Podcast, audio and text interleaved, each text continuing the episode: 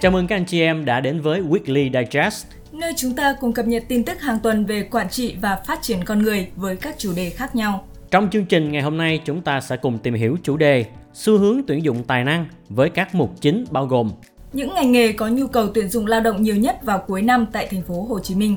Báo cáo của LinkedIn về các xu hướng tuyển dụng nổi bật trong năm 2023. Góc nhìn chuyên gia về cách xây dựng trải nghiệm ứng viên tích cực để thu hút và giữ chân nhân tài. Thông tin về lịch nghỉ Tết dương lịch 2024. Và bây giờ, mời các anh chị em cùng theo dõi các nội dung chi tiết. Đầu tiên là phần tin trong nước thưa các anh chị em. Theo dự báo cuối năm 2023, thị trường lao động thành phố Hồ Chí Minh cần tuyển nhiều ở các ngành dịch vụ, thương mại với các vị trí bán hàng, sản xuất và đặc biệt là lao động thời vụ, lao động phổ thông chiếm 14% tổng nhu cầu nhân lực cuối năm nay. Trung tâm dự báo nhu cầu nhân lực và thị trường lao động thành phố Hồ Chí Minh cho biết, tuy thị trường lao động những tháng cuối năm vẫn còn nhiều khó khăn, song để chuẩn bị cho nhu cầu sản xuất kinh doanh dịp Tết, nhiều doanh nghiệp vẫn có nhu cầu tuyển dụng rất cao. Trong đó, nhu cầu nhân lực tập trung ở lĩnh vực thương mại dịch vụ chiếm khoảng 70% tổng nhu cầu nhân lực, lĩnh vực công nghiệp xây dựng chiếm gần 30%, còn lại là các lĩnh vực nông lâm thủy sản. Nhu cầu nhân lực 4 ngành công nghiệp trọng yếu chiếm gần 19% với các ngành như cơ khí, điện tử, công nghệ thông tin, chế biến lương thực thực phẩm vân vân. Ngành dịch vụ chiếm gần 62% tổng nhu cầu ở một số ngành như thương mại, vận tải, kho bãi, dịch vụ cảng, hậu cần hàng hải và xuất nhập khẩu, dịch vụ lưu trú và ăn uống. Báo cáo của LinkedIn về các xu hướng tuyển dụng nổi bật trong năm 2023. Thưa các anh chị em, trong thời gian vừa qua, LinkedIn đã thực hiện một cuộc khảo sát về tương lai của tuyển dụng trong năm 2023. Đây là báo cáo dựa trên việc phỏng vấn với các nhà lãnh đạo nhân tài toàn cầu, khảo sát hàng ngàn chuyên gia tuyển dụng và phân tích dữ liệu của người dùng LinkedIn. 16 đúc kết nổi bật của báo cáo bao gồm Thứ nhất, tuyển dụng sẽ thúc đẩy những thay đổi quan trọng trong kinh doanh và tác động của các nhà quản lý trong quyết định tuyển dụng nhân sự sẽ là rất lớn. Do đó, các nhà quản lý cần tham gia một cách chủ động và sát sao hơn để cùng phòng ban nhân sự thu hút được những nhân tài tuyển được, dùng được. Thứ hai, bộ phận tuyển dụng đang có tiếng nói hơn trong việc đề xuất mức lương cao hơn để ứng phó với tình hình lạm phát nhằm giữ chân nhân tài trong bối cảnh kinh tế khó khăn như hiện nay. Thứ ba, việc đầu tư cho thương hiệu nhà tuyển dụng sẽ tăng lên trong năm nay khi kinh tế phục hồi và người lao động đang có nhiều lựa chọn việc làm. Do đó, để tuyển được người thành công, nhà tuyển dụng cần hiểu rõ các ưu tiên hàng đầu của ứng viên. Thứ tư, top 5 kỹ năng chiến lược của nhà tuyển dụng được dự đoán trong 5 năm tới sẽ là giao tiếp, xây dựng mối quan hệ, thích ứng, giải quyết vấn đề và sự nhạy bén trong kinh doanh. Thứ năm, nhà tuyển dụng cần cộng tác chặt chẽ với các chuyên gia đào tạo và phát triển R&D vì ưu tiên hàng đầu của R&D là điều chỉnh chương trình học phù hợp với mục tiêu kinh doanh, mà trong đó bộ phận tuyển dụng có thể giúp khảo sát cụ thể những kỹ năng công ty đang cần. 6.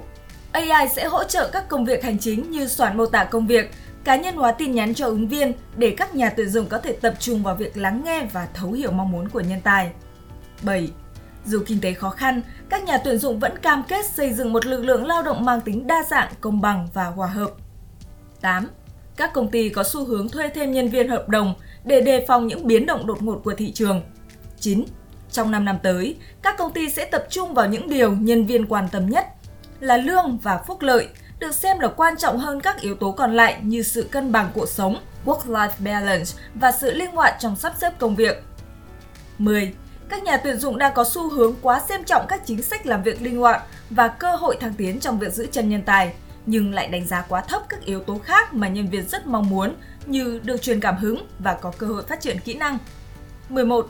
Nhân tài Gen Z sẽ ưu tiên việc thăng tiến nghề nghiệp, đạt được các kỹ năng mới và làm việc trong môi trường có DEI. 12.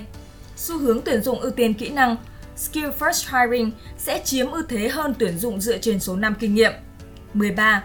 Tiếp nối dự đoán trên, tuyển dụng ưu tiên kỹ năng sẽ tạo cơ hội cho những ứng viên không có bằng đại học, Điều này cũng sẽ thúc đẩy sự đa dạng tại nơi làm việc vì những ứng viên ở các nhóm thiểu số ít có cơ hội học đại học nhưng họ vẫn có kỹ năng và tiềm năng cần thiết cho công việc. 14. Các công ty có xu hướng tập trung hơn vào việc phân tích và tìm hiểu những kỹ năng nhân viên đang có và những kỹ năng nhân viên cần có, từ đó đưa ra chiến lược tuyển người đúng đắn. 15. Tuyển dụng nội bộ sẽ là yếu tố quan trọng định hình hoạt động tuyển dụng trong 5 năm tới. Dữ liệu của LinkedIn cho thấy các nhân viên sẽ ở lại lâu hơn gấp đôi nếu công ty thực hiện tốt việc tuyển dụng nội bộ. 16. Việc nâng cao và đào tạo lại kỹ năng cho nhân viên là một yếu tố quan trọng trong việc định hình các hoạt động tuyển dụng ở tương lai. Bên cạnh đó, các chương trình đào tạo từ bộ phận R&D cũng mang tính trọng yếu trong việc thúc đẩy môi trường làm việc DEI. Thưa các anh chị em, trong thời đại mà cuộc cạnh tranh để thu hút và giữ chân nhân tài ngày càng khốc liệt, việc tạo ra một trải nghiệm tích cực cho ứng viên ngay từ ngày đầu đã trở nên quan trọng hơn bao giờ hết. Ứng viên không chỉ là những người muốn làm việc cho tổ chức của chúng ta mà còn là những đại sứ tiềm năng, những người có thể thúc đẩy sự phát triển và thành công của doanh nghiệp. Sau đây, mời các anh chị em cùng lắng nghe những chia sẻ kinh nghiệm thực tế về xây dựng trải nghiệm ứng viên tích cực để thu hút và giữ chân nhân tài từ chị Lê Phương Quyên, trưởng bộ phận tuyển dụng công ty trách nhiệm hữu hạn Hải Triều Việt Nam. Xin chào các anh chị em và các bạn, mình tên là Quyên, hiện mình đang là trưởng phòng tuyển dụng của công ty Hải Triều Việt Nam, là một công ty đang sở hữu chuỗi cửa hàng đồng hồ Hải Triều và kính Hải Triều. Mình rất cảm ơn SAD Check đã cho mình cơ hội được chia sẻ với các bạn về những điều mình đã và đang thực hiện liên quan đến trải nghiệm ứng viên. Mình bắt đầu suy nghĩ và thiết kế về quy trình tuyển dụng của Hải Triều tập trung vào trải nghiệm ứng viên từ năm 2020. Khi đó thì công ty của mình chưa có thương hiệu trên thị trường tuyển dụng, ngân sách thì hạn hẹp. Mong muốn của mình lúc đó chỉ là làm sao trong rất nhiều sự lựa chọn thì ứng viên sẽ chọn ứng tuyển hoặc là chọn offer của Hải Triều. Và đến hiện tại thì tụi mình đã thực hiện được điều này gần 3 năm và những cái quả ngọt cũng đã bắt đầu trổ rõ ràng hơn trước với tụi mình. Thì khi thiết kế và xây dựng hành trình trải nghiệm ứng viên thì mình đã liên kết tuyển dụng và marketing với nhau. Tụi mình xem ứng viên là khách hàng, xem job và công ty là sản phẩm. Vì thế trong mỗi bước của quá trình ứng tuyển của ứng viên tại công ty của mình mình sẽ chú ý đến những cái điểm chạm, làm sao cho họ phải wow lên anh chị em nào đang quan tâm đến trải nghiệm ứng viên thì có thể tham khảo một vài điều mà mình đã làm ở Hải Triều để chăm sóc những cái điểm chạm cho ứng viên. Điểm chạm đầu tiên khi ứng viên tiếp cận với job của mình đó là GD mình hay tự hỏi là một ứng viên khi đọc GD thì họ cần gì? Họ muốn biết thông tin gì? Giữa hàng trăm cái GD đang đăng tải ngoài kia thì điều gì sẽ thu hút ứng viên để họ chú ý đến GD của công ty mình và ứng tuyển? Nếu như mà bạn đọc GD của Hải Triều thì các anh chị sẽ thấy là ngoài những cái thông tin giống hầu hết các GD ngoài thị trường là có mô tả công việc, có yêu cầu ứng viên thì bên mình sẽ có thêm 3 phần. Phần thứ nhất đó là thông tin chung bao gồm là vị trí này thuộc phòng ban nào, làm việc với ai, báo cáo cho ai, kết quả mong đợi ở ứng viên là gì, lộ trình phát triển làm sao. Phần thứ hai đó là phần quyền lợi, mình cũng sẽ không biết chung chung như là có bảo hiểm, có lương tháng 13 mà sẽ cụ thể các thông tin cơ bản như là thời gian làm việc, nơi làm việc, thử việc trong bao lâu, cơ cấu thu nhập ngoài lương có thêm khoản nào khác hay không. Các cái phúc lợi và đãi ngộ cũng sẽ được viết chi tiết hơn. Phần thứ ba đó là giới thiệu ngắn gọn về vị trí này trong công ty. Mảng này đang phát triển thế nào, có vai trò gì với công ty, thành tựu ra làm sao. Một cái CD chi tiết và rõ ràng sẽ cho ứng viên cảm thấy được sự uy tín, đáng tin cậy hơn, vừa thể hiện sự nghiêm túc, chuyên nghiệp và có tâm của công ty. Điểm chạm thứ hai đó là hình thức ứng tuyển. Mình hay tự hỏi là nếu bạn là ứng viên của cái job này á, thì hình thức ứng tuyển nào sẽ thuận tiện nhất cho bạn? Bạn thường gặp khó khăn gì khi nộp CV ứng tuyển? ở Hải Triều tụi mình á, thì tụi mình sẽ nhận CV ở đa kênh online trên website nè chat trên fanpage chat trên Zalo điền form online hay gọi qua hotline gửi qua email miễn sao ứng viên thấy thuận tiện nhất là được. Cái việc mà mình phủ sóng đa kênh sẽ cho thấy được cái sự linh hoạt và hỗ trợ ứng viên của công ty. Chúng ta đừng định kiến là gửi cv qua zalo hoặc là qua chat là ứng viên thiếu nghiêm túc thì cái điều đó không hẳn. Cái điểm chạm thứ ba đó là việc phản hồi ứng viên. À, mình hãy tự hỏi là nếu mình là ứng viên á, thì khi nộp CV thì mình sẽ muốn gì cần gì? Có phải là thường xuyên gặp sự im lặng từ nhà tuyển dụng hay không? Và đây là điều mà ít công ty nào quan tâm đến. Ứng viên mà gửi CV cho bên Hải Triều tụi mình á, dù qua kênh nào thì cũng sẽ nhận được phản hồi thông tin. Nếu là qua tin nhắn chat thì sẽ phản hồi ngay trong 24 giờ. Nếu gửi CV ứng tuyển thì sẽ phản hồi trong vòng 48 giờ. Nói chung ứng viên sẽ luôn biết chính xác tình trạng CV của mình đang như thế nào đến bước nào và kết quả ra sao. Làm được điều này sẽ giúp gia tăng cái sự chuyên nghiệp của công ty ứng viên cũng có thiện cảm hơn với doanh nghiệp và tạo ra sự khác biệt so với thị trường như hiện tại bây giờ mỗi một ngày vào thì tụi mình sẽ nhận được rất nhiều email cảm kích của ứng viên vì đã phản hồi thông tin cho họ Do thời gian thì cũng có hạn nên mình chỉ ví dụ cụ thể ba điểm chạm này thôi. Ngoài ra thì tụi mình còn chăm chút rất nhiều thứ khác từ những cái điều nhỏ nhỏ như là uh, câu chữ sử dụng khi nhắn tin với ứng viên, giọng điệu khi trao đổi qua điện thoại với ứng viên, timeline nhắc lịch và take care ứng viên trong suốt quá trình ứng tuyển cho đến khi họ nhận việc. Tiếp đó ứng viên khi họ đến công ty phỏng vấn như thế nào cho đến các mẫu email gửi cho ứng viên thì tụi mình cũng phải cá nhân hóa và đầy đủ thông tin. Và cái phong cách phỏng vấn ứng viên phải thân thiện và cởi mở. Ví dụ như là email hẹn phỏng vấn á, thì ngoài những cái thông tin về thời gian địa điểm thì tụi mình còn viết vài dòng cho ứng viên biết vì sao có cái cuộc gặp này. Bạn sẽ gặp ai trao đổi về nội dung gì, bạn cần chuẩn bị điều gì và gửi kèm những cái tài liệu hoặc là hướng dẫn để ứng viên có thể phỏng vấn tốt hơn. Mình cũng gửi kèm hình ảnh cái tòa nhà bên ngoài công ty để ứng viên có thể dễ tìm kiếm hơn khi đến.